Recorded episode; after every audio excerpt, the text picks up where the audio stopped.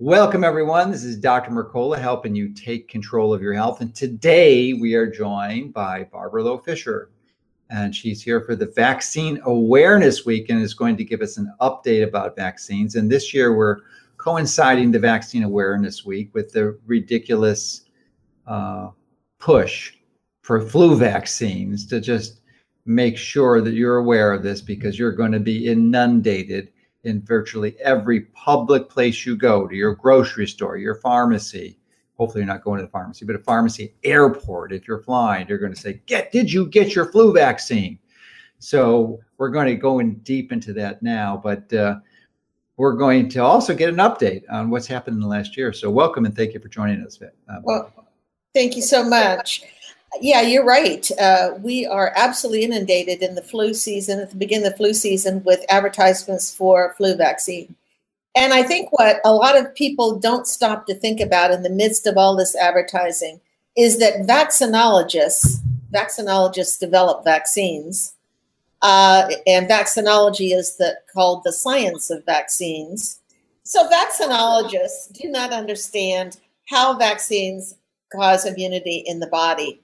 They don't understand how an infection causes immunity in the body.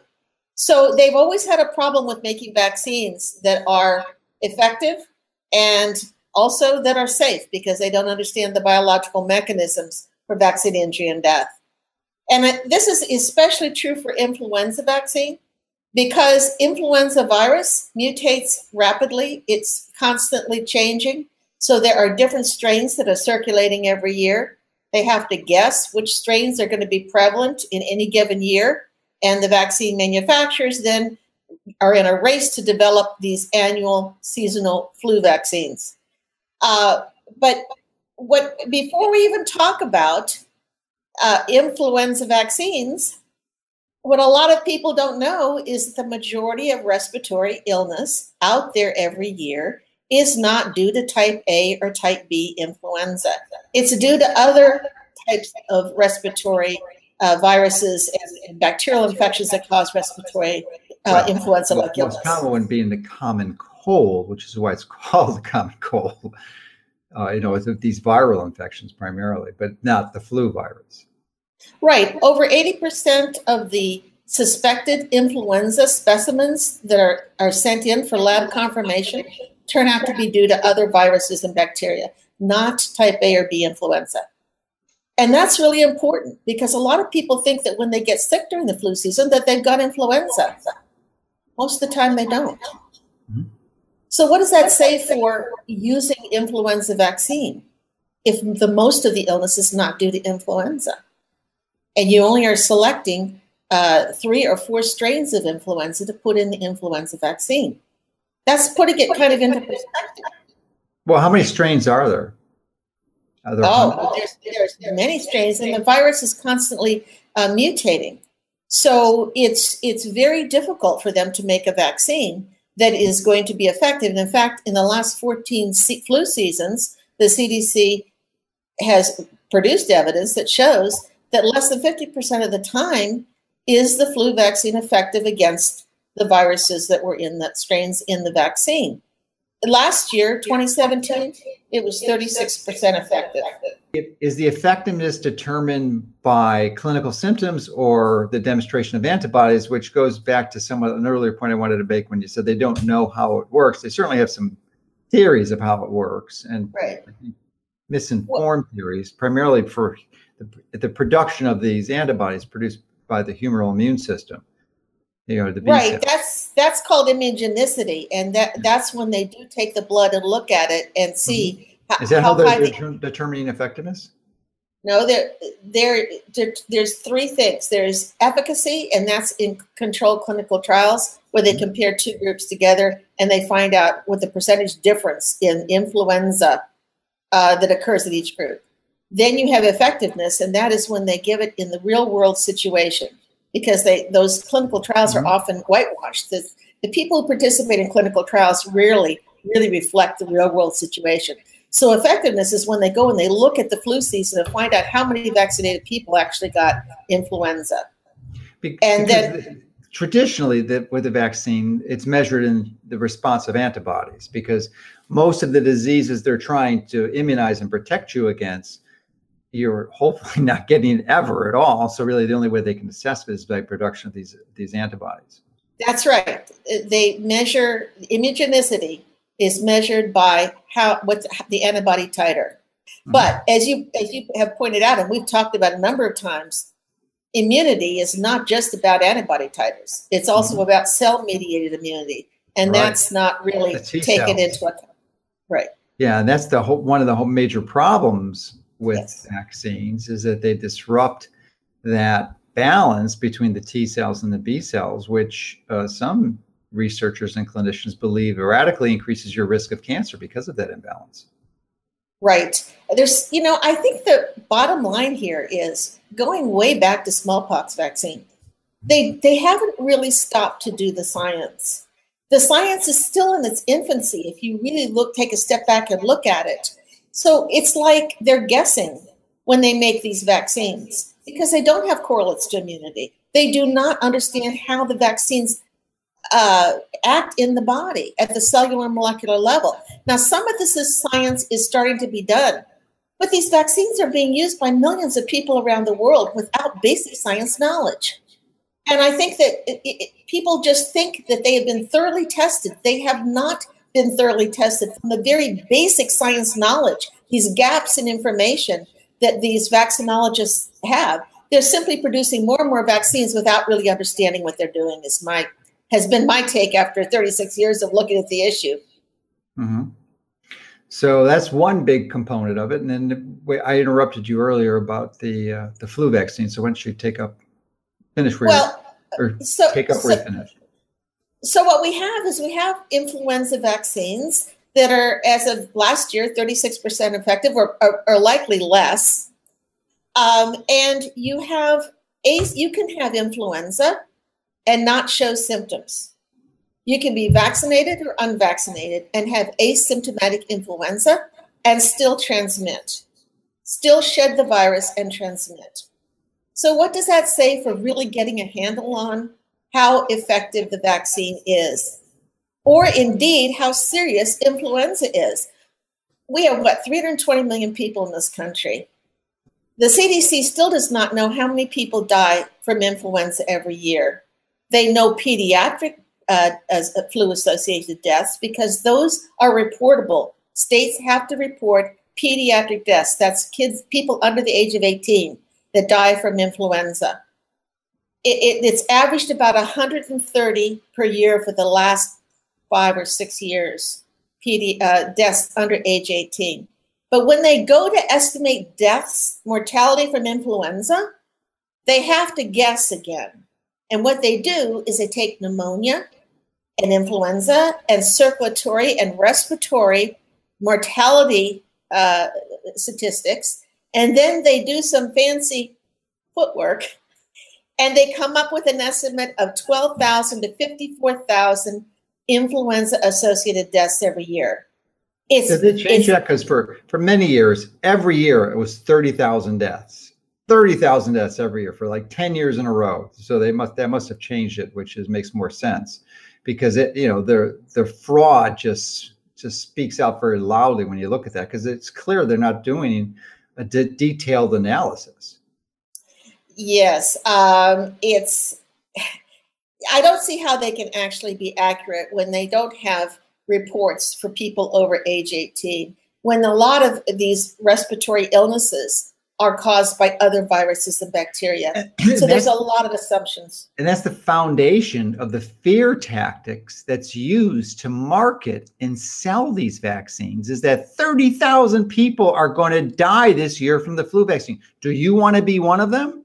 You know, that's what motivates the, the well-intentioned pharmacists and nurses, you know, to encourage people to make sure they get their flu vaccines.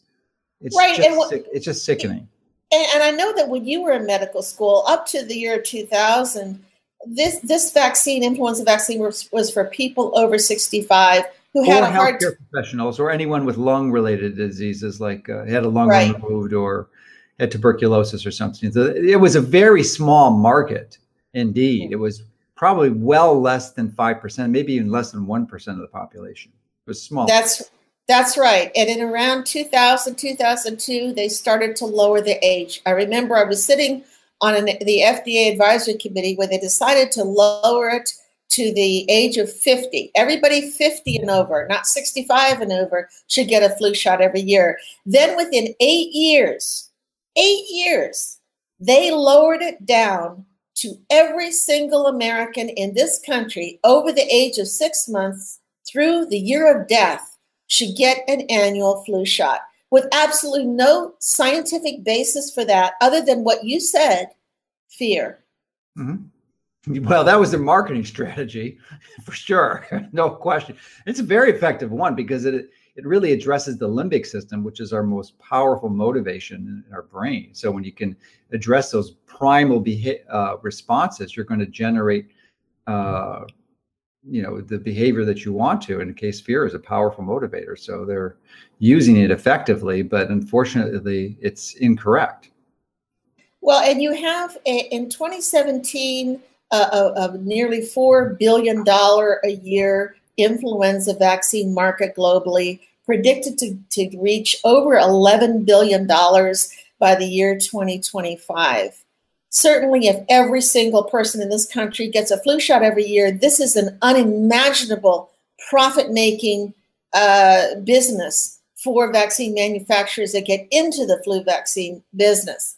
And there are risks associated with influenza vaccine. It is the most compensated uh, vaccine in the vaccine injury compensation program. Oh, I did not know that. I did not know that. Yes, uh, uh, 25 about 2,500 awards. Uh, that's a, a, third of the award total awards. Wow! Uh, it, it now has surpassed pertussis-containing vaccines, which was the leading vaccine, and now influenza vaccine Do is you think that's one. related to the number of vaccines that are given? Because it would seem that there's a larger number than the than the other vaccines because it's for every everyone's a candidate every year. Well, certainly, certainly, you're going to see that number uh, go up. We have over 152,000 reports in the vaccine adverse event reporting system uh, that have are, are associated with influenza vaccine. Uh, several thousand deaths, and you know that's only one percent of what actually happens. The government admits about only 1% of all vaccine adverse events are reported to the government. So this these numbers are quite high. So people are actually dying from the flu vaccine. There have been deaths from influenza vaccine. The most common serious event is brain inflammation, uh, Guillain-Barré syndrome. I know in the pandemic influenza year 2009, it was associated with narcolepsy, uh, which is a very rare uh, form of, of brain dysfunction, uh, but certainly uh, Bell's palsy, uh, demyelination. Uh, there's a lot of reactions associated with influenza vaccine. And because they haven't done the scientific studies to find out who is at high risk, what the what the family medical histories and personal medical histories that put you at greater risk, people are being vaccinated in a vacuum of scientific knowledge. Mm-hmm. Now, let's address some of the pernicious items that are in there other than the actual vaccine proteins that supposedly uh, stimulates this antibody response and pro- pro- uh, proposed protection. So, uh, well, I, am I just am not current because uh, I know there's several methods of administration. There's injection, and I believe there's an inhaled form too. Well, mercury uh, is in this is not in single dose vials. Okay. But there are only a, vials. And, and mul- what percentage of those are administered by physicians? Is it mostly multi-dose? Multi-dose? Yes, those multi-dose vials are more common. There's about I think three to four million single dose vials of an inactivated injectable uh, influenza vaccine that is usually the trivalent. Uh, so you have to look at the package insert when you go, if you don't want a mercury containing vaccine, you need to look at the insert, obviously, the for the ingredients. Too. The single use, if he's going to throw it away after one, you know, open it up, see them open up, and walk through, watch them throw it back in the package. And the mercury's there because it's a preservative. So have them bring you the box, open the box up, and take the insert out of the box that he just opened, not just one that he got from another box. Right. Or, and, or read the read the label on the bottle. It'll say single single use only there, or how much you know how many injections are in there. And a multi use usually it's what five or ten, ten injections. Uh, yeah, ten I think usually. Uh, and also, there's a live virus vaccine that is sprayed up the nose. That was discontinued by the CDC, did not recommend it in 2016 17 because it was so ineffective. Well, guess what? They've now reapproved it and said, okay, you can now use it this year. Yeah, because we know we weren't meeting our marketing projections. Yeah. So we, we've got to increase the uh, acceptability to the public by by offering them a non-effective nasal version. They are working on a uni- universal flu vaccine that is supposed to cover all possible mutations of the virus. In other words, they're trying to make a a vaccine that they think is going to outsmart the influenza virus. You know, if you look at nature, I'll put my bet on nature every time. Yeah, me too. So, so why don't we um, utilize what nature has provided us to use instead of an ineffective, historically ineffective strategy that has been associated with large number of complications and uh, even deaths and permanent neurological complications. Why risk it when it doesn't even work? When you have far more effective strategies that virtually don't cost you anything. And the two biggest ones, from my perspective, or maybe three, would be optimize your vitamin D levels. I don't ever think that there's a magic dose. Now, there are doses if you're going to take oral, and, and as we're uh, airing this video, it's it's likely the late fall or even early winter, depending on when you're watching it. And there's not going to be a lot of sun exposure for most of you unless you live in the subtropics or tropics or in the south, south uh, southern hemisphere. Uh, so you you know to get it from the sun, which is the ideal source, is going to be somewhat of a challenge. So you're going to have to resort to oral, which is absolutely not my favorite. And I have not taken oral vitamin D in over 10 years, and I think I just had my last vitamin D report I saw a, a few days ago was 78 with no oral vitamin D nanograms per milliliters, which is multiplied by 2.5 for our European visitors, which is nanomoles per liter. Uh, so I don't know what that comes out to is well over 150. Um, probably closer to 200. But anyway, vitamin D, optimize it. You have to confirm it by a blood test. No other way to do it. It's just like your blood pressure, like your blood sugar. You have to objectively measure that. Um, so, and then the other thing is stop eating sugar and processed foods. You know, that's that's a good that's a huge component which will because sugar will impair your immune system, especially processed and processed foods, which are high in omega six and fats, and then the timing of the food is key. So you know, don't eat before you go to bed. Your body was when you have give yourself fuel when you don't not designed to receive it. There's a, a horrible metabolic complications, and one of them is an impairment of your immune system exercise and you don't go crazy with it, but you got to move your body's designed to move that'll help enormously especially when you're confined indoors in the winter typically and then uh, sleep sleep you've got to sleep and you know i know the health some of the healthiest people i know when they travel and for whatever reason they're stressed out or something and they just aren't able to sleep well for a few days that's when they get sick that's when they get sick. So you can do everything perfectly, but if you if you don't pay attention to your sleep, it's one of the most profoundly important variables for your health is making sure you honor your requirement for sleep and and your circadian rhythm to optimize your sleep ideally a little bit difficult in the winter but you know go to sleep close to when the sun goes down and get up when the sun comes up so that's what you know if you do it and you're shifted and you know this, i just interviewed dr Satchin Panda I was not aware of this. There's like 25% of the population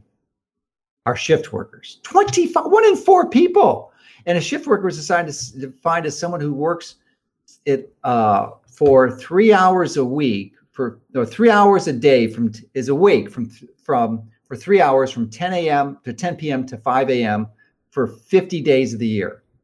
So 25% of the public is doing that. That's crazy. So you know, do whatever it takes to not be a shift worker. And that's a lot of you people watching out there. So, because that will mess your immune system. So I'm sorry for a tangent, but this, it's so important to get the foundational basics. And you don't have to rely on these deceptive, fraudulent interventions that are really just designed to make the pharmaceutical companies billions of dollars. In this case, tens of billions of dollars, not yet, but trending towards tens of billions. That's right. And you know, there's another vaccine that I want to talk about today and that's pertussis vaccine, mm-hmm. whooping cough vaccine. It is in the same category of failure as influenza vaccine. Both the whole cell pertussis DPT vaccine that we used in this country up until the late 1990s and the acellular vaccine that we've been using since the 1990s are failed vaccines. The use, there, people may have seen recent publicity about that scientists have now discovered that acellular pertussis vaccine is not as effective as whole cell vaccine. It's very deceptive because the whole cell pertussis vaccine was known to be ineffective back in the at least 30 40 years ago and the the the B pertussis bacteria started mutating after widespread use of whole cell DPT vaccine in the late 1940s. That's when the B pertussis uh, uh, bacteria started to mutate. It accelerated with acellular vaccine because of the components they had in that vaccine, which was two thirds as re- less reactive than the whole cell vaccine.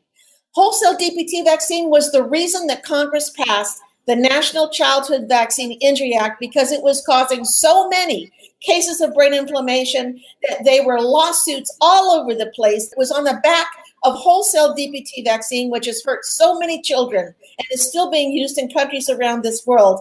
Now there are calls by Paul Offit and others to bring back the whole cell pertussis vaccine into this country for infants, at least one or two doses, because they want to say that they should never have made the switch from whole cell to acellular vaccine. And I think this is, is absolutely unconscionable that they would even be discussing bringing that whole cell vaccine back in this country when that was the vaccine that caused so many problems and was the reason that Congress gave that liability protection. So I er, I am I am finishing a book. I'm finishing a book on this subject on the promise the uh, the promise and reality of the vaccine, uh, the National Childhood Vaccine Injury Act of 1986, and I'll be discussing whole cell pertussis vaccine and pertussis and, and the failed, those they're both failed vaccines. Yeah, and the whole cell pertussis vaccine is what catalyzed the formation of National Vaccine Information Center and really your introduction into this and pioneering work for the last three decades because your son was injured and fortunately he's doing well now. He was injured from the whole cell pertussis. Yes, uh, that vaccine is is extremely old and crude. It was developed in the early part of the 20th century, whole cell pertussis vaccine. It's still used in countries around the world and is very reactive. But they're saying because it looks as if it's uh, it gives longer lasting protection, even though it does not block infection and transmission, it appears to block. It appears to clear the person is cl- clears the infection more rapidly. It still is a failed vaccine both on safety as well as on effectiveness. So, what with all this money that's that's being spent to complain about the switch from from whole cell to acellular should be spent on trying to figure out what are the correlates for immunity because they still don't understand how pertussis infection causes immunity in the body and they don't understand how, what the biological mechanisms of injury and death. This is absence of scientific knowledge, but mm-hmm. still they're bringing these vaccines out and saying that everybody by law has to take them. We're seeing we for the third year in a row we have been able, at least as of uh, the end of uh, July of 2018, we have not lost one exemption, one vaccine exemption in any state because people have gotten active and they have told their legislators they want these personal belief exemptions. However, in 2019, we're predicting there's going to be an onslaught after these elections, there's going to be an onslaught in every single state, especially Texas and other states, to take away vaccine exemptions. Yes, indeed. And um, that's tragic. And certainly we'll get behind informing people about that and, and, the efforts they can take through your vaccine portal. Uh, but with respect to uh, addressing the parents' fear, a legitimate fear and concern that they're going to have a neurologically damaged child unless they vaccinate. Uh, and they want to be responsible. They want to do the right thing. But uh, so what can they do? It get back. It gets back to the same issues, and and we have some exciting new evidence. I just awarded Carole Baggerly our Game Changer of the Year award for the pioneering work she's done in vitamin D. And you may not be aware of it, but uh, she's we're in the process of getting FDA approval for vitamin D during pregnancy to prevent prenatal complications. But some an artifact from this research was this is just shocking. I did not know that this was occurring, but it makes sense that the women who had adequate levels of vitamin D, defined as at least 40 nanograms per milliliter during their pregnancy, essentially provided immunity against type 1, type 1, not type 2, type 1 diabetes in their children, which is extraordinary. And I'm going to ask Carole if she can go and tease the data out. Maybe have to send out additional questionnaires to include these incidences of these infectious diseases and those who were vaccinated, those who weren't. My guess is that the those who were vitamin D uh, sufficient are going to have radically reduced, improved immune system and radically reduced uh, incidence of these infections. It's a simple thing. And a vitamin, even if they were to not get it through sunlight, which is going to be the majority, the cost of vitamin D is a few dollars a month. I mean, it's virtually free. So, and there's no side effects essentially. There's it's it's a risk-free, inexpensive strategy that can radically uh, address the, cons- the legitimate and valid concerns that a, parents of newborns have yes. to have their child be uh, free from these deadly infections. Uh, no, there's no question. Pertussis can be deadly for, for little infants where they have very tiny airways, and that sticky mucus clogs the airways and they can't breathe. There's no question. There's about six to 13 deaths from pertussis in this country every year and some of those are pediatric deaths. Uh, but the, the, the pertussis vaccine, TDAP vaccine, and the influenza vaccine are both given to pregnant women. They're both given to pregnant women. 40 to 50% of pregnant women are getting influenza vaccines and pertussis containing vaccines during their pregnancies now. And as you know, we have the worst infant and mortality uh, death rate of all developed countries. We give our children more vaccines in the first year of life than any other con- uh, developed country. So there is an outstanding question about the use of these vaccines during pregnancy, particularly when they have such a poor effectiveness profile. So again, when you vac- vaccinate in a vacuum of scientific knowledge, particularly when you vaccinate pregnant women, when you vaccinate little infants, and you don't understand how that vaccine acts at the cellular and molecular level, you are asking for trouble down the line. And I think the chickens are coming home to roost. And I think that the that the vaccinologists don't know what to do about it. And so what do they say? Just get more vaccine let's just get more vaccine. Or in the case of pertussis, oh, let's go back to that crude reactive whole cell vaccine because we think it gives better protection. The other thing I want to point out about pertussis that a lot of people don't know is that per, a bout with pertussis does not give you lifelong protection. They estimate that every person may get two to three pertussis infections in their life, and, and some of these are asymptomatic. You can be have pertussis just like influenza, be asymptomatic, and, and still uh, transmit infection. Again, we don't understand how infections work in the body and how they protect us. And so to, to just say that everybody's got to get vaccinated and they've all got to do it the same way and they've all got to use the same vaccine that hasn't been proven to be safe or effective is simply not scientific. Yeah, it's just so sad when the technology exists. You can easily prick your finger, get a drop or two of blood out, put it on a, a few drops of blood actually, and put it on a, a cardboard piece of cardboard blotter and send it in the mail and get your vitamin D level tested. So you don't even go to, to a blood drawing lab. It's easy to do and relatively inexpensive. And for literally a fraction of a fraction of the investments that's being made in these vaccines, it's enriching the pharmaceutical companies at the at the expense of the health and longevity of our population, you you could really have a solid solution. I mean, the, the, technology exists. We already have a strategy, and and it's just being ignored, which is really a sad commentary on the um, you know 21st century healthcare system. Because they're not studying system. They're not studying health, and no. you have talked about this for so long. We don't really understand and have a good handle on what is health and so the solution is always the pharmaceutical one, not really understanding that something is like getting exposure to sun for 15 minutes a day and having good vitamin D levels can do so much. Yeah, yeah, yeah. It's it, the curriculum in most medical schools obviously is designed to teach basic science, but ultimately it's oriented to finding a specific drug solution for the disease. You know, diseases are really almost defined as drug deficiency syndromes um, which is so sad because it doesn't have to be that way, and everyone get could benefit, including the physicians and their families themselves, because most physicians physicians are well intentioned and they are not treating themselves or their families any different from what they're doing with their patients.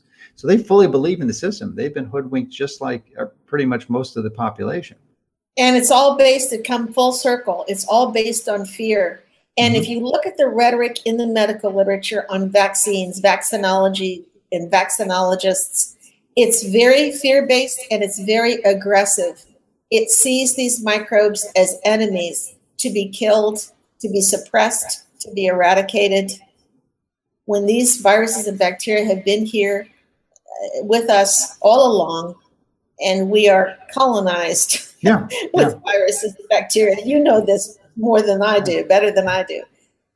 And and we just don't have a handle on really what is health. Well, why don't you uh, address the not the cost benefit analysis, but the risk benefit analysis with respect to I mean, there are, as you mentioned, people who children who die from diseases like pertussis, and that any death is tragic.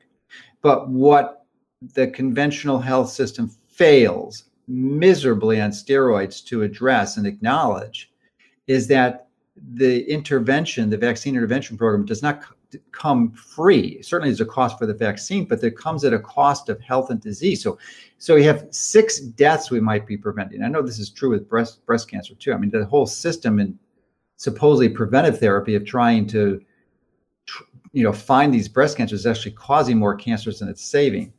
So, how many kids are dying or permanently injured as a result of saving those six people or six kids who are dying from pertussis and any other infectious disease that you want to comment on? You know, with regard to pertussis, we don't know. I remember when I was researching for a shot in the dark in the early 1980s, and Dr. Coulter and I tried to get a handle. We had a benefit risk chapter actually. And when we did the analysis using the methods that the scientists do, we came out, we came to the conclusion with whole cell pertussis vaccine that it was you actually had more cases of brain injury and death with the vaccine, the whole cell pertussis vaccine, than you did if did if you had pertussis be endemic in the society. Now I have we I haven't done it for acellular vaccine because it is two thirds less reactive. But but the point is that when you don't have the science to define and develop, develop pathological profiles to separate out what is vaccine induced and is what, what is not. When you don't understand who is vulnerable to having brain inflammation and immune system dysfunction after vaccination, after pertussis vaccination, you are really going forward in a vacuum of knowledge, especially when it's shown that the vaccines aren't effective at blocking infection and transmission. We've gone from one dose or two doses of smallpox vaccine in the early 20th century to 69 doses of 16 vaccines given between the day of birth and age 18. We have more chronically ill and disabled children in this country than we have ever had. I'm not saying it's all due to vaccines, but what's what manipulates atypically, it manipulates the immune system more frequently than any other medical intervention, vaccination. Now, granted, we've got processed foods, we've got pesticide exposures, we've got toxic exposures that are in addition to these vaccines. But vaccines atypically manipulate the immune system. And they don't understand everything that the vaccines do. They do, they have not tested the ingredients separately yeah. and they do not test them well enough in combinations. Some children are getting nine, ten vaccines on one day. How does the body sort all that out? Yeah, it's crazy. Tom Cowan has just written a new book. Uh, he's a physician. I think you know who he is out of Weston Price Foundation and uh, family physician out in the Pacific Northwest. And it was his contention that this imbalance between the cell mediated and, and humoral immune system actually radically increases your risk for not only cancer, but uh, autoimmune diseases. And you know, th- there are more people with autoimmune disease than dying from cancer and heart disease. Polio is another, I mean, not as much as smallpox, but certainly is, is probably the second classic uh, yes. uh, vaccine example used to justify yes. their intervention. But it was it was used it was a result of the exposure to the pesticides, and it, it's some pretty clear, powerful documentation to support that that hypothesis. Absolutely. Uh, again, it's a combination of exposures. You've got GMO foods, processed foods, you've got pesticides, you've got environmental pollution, you have the fact that we're not getting enough vitamin D from natural sunshine anymore. Mm-hmm. Uh, you have these vaccines that on day one, the first immunological experience outside the womb is is a vaccine, hepatitis B vaccine. And then the kids kept going in and getting their immune systems are constantly being manipulated atypically. And not only autoimmunity, but allergy. Allergy is skyrocketing. And, you know, how can they possibly continue to make new vaccines when they don't understand basic science about but, how but they do know ba- basic uh, financial strategies and marketing. So they get that. That's true. Yeah that's why they're that's that's the motivation folks. It's not for improving the public health. It's for improving the bottom line of most of these corporations uh, at the highest level. And i'm you know I don't make that claim on the the vast majority of the clinicians uh, and people i was one of them who were dispensing these because they don't know they they truly believe they're doing a public health service but at the highest levels they know this is not true I think uh, you know this is a global business now. The World Health Organization and the multinational pharmaceutical corporations really it's a global market, uh, and the U.S. is one of the biggest, if not the biggest, markets for vaccines. Uh, I see only more and more vaccines coming on the market. Uh, certainly, the National Childhood Vaccine Injury Act gave the companies partial liability protection in '86. In 2011, the Supreme Court gave them total immunity. We now have the 21st Century Cures Act of 2016. It gave the manufacturers of vaccines for pregnant women liability protection, including when the children are damaged, the fetus, uh, the developing infant is, is damaged in the womb and is born alive uh, and damaged. Uh, they now have liability protection. The bioterrorism vaccines have liability protection under BioShield legislation after 911. These companies are absolutely have no reason to improve the safety or effectiveness of vaccines because they have no economic incentive to do so.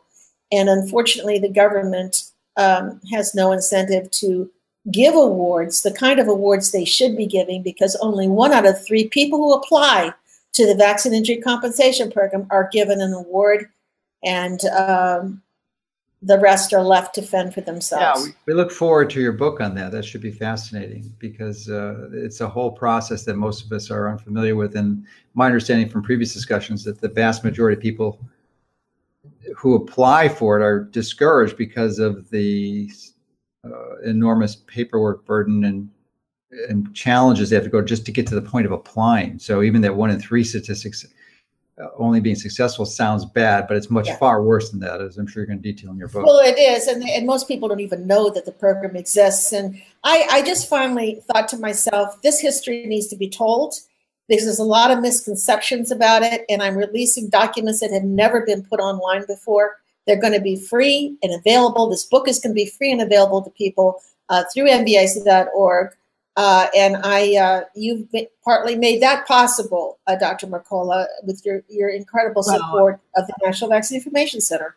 Yeah, and everyone watching too, because it's not just me. You know, we we we're happy to match everyone's donation and provide the support you need to do what you do, because you're really one of the leading voices out there, the rational voices, uh, not skeptical, not saying you don't should never get vaccinated, but you know, and that's the position. It disturbs me to be labeled as an anti-vaxxer. So even though I wouldn't personally vaccinate myself or my family, it's that's not my position. My position is you need to evaluate the circumstances for yourself and, and really focus on safety and then make your decision yourself. And then based on that, you know, choose the best option because ultimately you are responsible for the health of your, yourself and your family, and especially your children. So, but it has to be a responsible decision. You just can't blindly trust uh, these this industrial complex that is highly motivated and incentivized with essentially no risk at all to provide a product that is is is questionable at best. I, I couldn't agree with you more. The informed consent principle, you have the right as a consumer to have full information about the benefits and risks of any pharmaceutical product and be able to make a free and voluntary decision is a principle that has been defined as a human right uh, with regard to medical interventions that can cause injury or death. And vaccination is one of those interventions. And uh, it's a the informed consent principle is worth standing up for. And I'm I'm proud to be associated with Mercola.com because you have stood firm on that concept. Yeah, so you've got to know what you're getting into. You can't blindly trust things, and you you know you should be, uh, you know, the, whole system should acknowledge the rights of individuals and their ability to make a choice for themselves. But of course, that's balanced with this the greater good philosophy, which we've, we've spoken about extensively in the past, and that's the justification for this because of this flawed herd immunity concepts, which just doesn't hold any water when you carefully examine it uh, that's how they're able to justify this and really trash the informed consent and the ability uh, or the the opportunity for the individual to exp- exercise their freedom of choice rights. Yes, but isn't it interesting how the, the science is now showing that these vaccines are ineffective, that influenza vaccine is ineffective, that pertussis vaccines are ineffective? What does that say about herd immunity? They don't understand. It's a joke. yeah. Right especially when you have asymptomatic infection. And uh, you can, I mean, I think that nature is amazing. Our immune systems are amazing because, after all, what is health? It means that you maintain health. Even if you get an infection, you move through it without mm-hmm. complications, or you don't even have any symptoms. They're not taking into account this aspect of health. They're saying there shall be no infections ever we have to eradicate. That is just not a very scientifically sound concept. And that's what amazes me. They say parents don't understand the science. I say they have a real problem in looking beyond their ideology and looking at the science and doing the kind of science that the people can have faith in. This is a crisis of faith in their science, and they're responsible for that not the people who have lost faith in it. Yeah, I kind of view infections somewhat like exercise. Yes, infections can kill you, and they do kill people every day, and you know that's a sad tragedy. But if you have a healthy immune system, you know that's going to exercise your immune system even more and it becomes stronger. Just like you can over exercise you could try to lift a car up and it fall on and crush you. Well that's an example of a really bad infection. You would shouldn't ideally you shouldn't do that. You know small doses where essentially even if you're asymptomatic and you don't even know you're infected it's building your immune system. But even when you're a young child there's so many parents who are frightened to death when their child has a fever of like 102 or 103 and think they're going to die from brain death when it actually may be one of the most powerful stra- innate immune strategies your system has to build a healthy immune response. You know this febrile response when you're a youngster just builds this healthy immune system makes that makes you resistant against autoimmune diseases and and provides protection for a whole wide variety of infectious diseases that you never get sick with because of that that uh, reaction. That's right. Your body, I mean, the body is doing a lot of things that you don't see symptomatically. And, and certainly when you have a symptom like a fever, that helps the body respond and helps the body eventually heal. And to suppress it with Tylenol and these, these NSAIDs uh, is, is really not doing the child a favor. Now, obviously, if you have 104 5 degree sustained fever, that's not, that's not good. But, well, but there's there's other strategies other than giving medications. Right. Right. To lower so uh, antipyretics. So. Mm-hmm. Well, I mean, again, this comes back to what is health. They don't really understand it, and apparently, they don't really want to understand it yeah. because guess what? It's not real lucrative if you can do a lot of natural things that don't cost a lot of money in order to maintain it. Yeah, they're the only way they're able to continue this fraud is that uh, you know it's largely related to the financial component, and that the government is is you know so far in debt uh, with this printing press, and as a result, you know, if, unless we hit a financial collapse, and there really isn't the resources available to subsidize this fraud, then they can continue it. If if those resources collapse, as it as they very well may in a financial collapse that many experts believe is inevitable, may not happen for a few generations, but it might happen next year. Who knows? But when you have that and the resources disappear, then the whole society is forced to integrate strategies that truly work at the foundational basics Yes. Because that's the only thing that's going to be effective. And they're going to know, I mean, then they're going to flock to these strategies and they say, why weren't we doing this before? Well, it's because you could do them because it was artificially manipulated with, uh, you know, a, a fraud, a fraud economy. Right. I mean, if people would look at in the 1980s, it cost less than $100 to fully, quote, fully vaccinated child according to the CDC schedule. There were seven vaccines. Today, it costs $3,000 to fully yeah. vaccinate a child. That's a lot of money. Uh, is most of that covered by insurance or is that paid for by the parents themselves? I, as of, I think, the last five years under Obamacare, I think that most vaccines are covered by insurance. So that, but, that essentially is being paid for by the taxpayer, which is a you know it's a whole other issue. And Right. Because half the vaccines in this country are, are given are, are, given in public health clinics, mm-hmm. and those are subsidized. So, yeah, uh, and some of these vaccines are very expensive. HPV vaccine uh, for two doses, well, three doses, it was like eight hundred dollars. I think they've gone down to a two dose recommendation. I think largely because it was so expensive, and a lot of people were having reactions that didn't come back for subsequent doses. But uh, these vaccines are very expensive now. Yeah, yeah. Well, that's the incentive.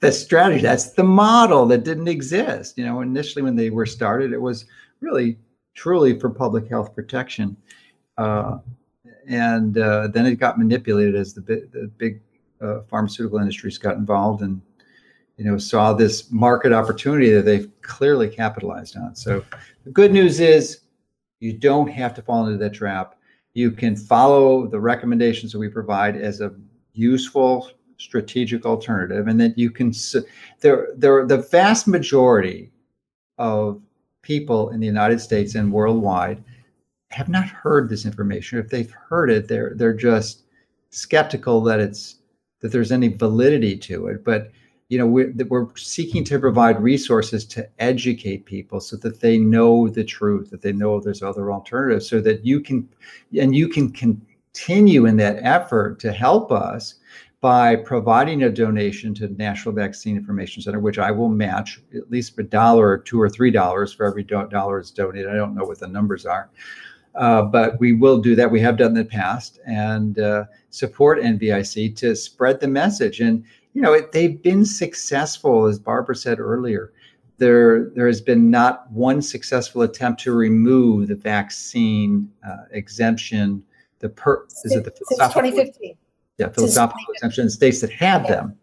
So, and, and, there's going to be, as you mentioned earlier, also uh, after the elections this coming year, there's going to be a, a renewed assault on the removal of these. So, we're going to be uh, up in front and helping coordinate local resistance against this removal, this essentially removal of the one of your uh, rights as a citizen. And uh, they've been effective in the past and they continue, but they can only continue as long as you're able to support them. And I, for all of you who have supported them in the past, I really am grateful to you for doing that. Uh, it's a noble thing, uh, and you've helped a lot of people as a result. But please continue because there's a this is a big one. This is a war that most everyone watching will not see the end of the victory on this one because it's just there's just so much confusion and deception on this. It's just not going to happen. I mean, I think we will solve EMS before we figure out the vaccines, uh, and that's well, a big one too. It, it is going to go on for a long time, but you know, part of the problem is the censorship and trying to silence anybody who asks questions, trying to marginalize, shun people who even ask questions about this science that really has huge gaps in it, this vaccine science.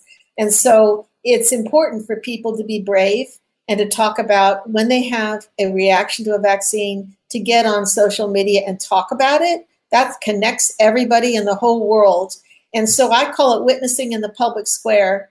And it's part of what we do at NVIC. It's part of what, what we also are able to do on Mercola.com, which is huge because if you're a huge audience. And I, I think that it's important for people to not be afraid to stand up and talk about this, no matter how much pressure they get. Only through sunshine, through shining a light on the truth, will we ever be able to stay free. Yeah. Important message. So, for those who supported us in uh, your organization in the past. Thank you so much. And we, again, encourage you to continue doing that this week in National Vaccine uh, Awareness Week. So, and then be careful about those flu vaccines. Think twice and do a little more research before you make your final choice.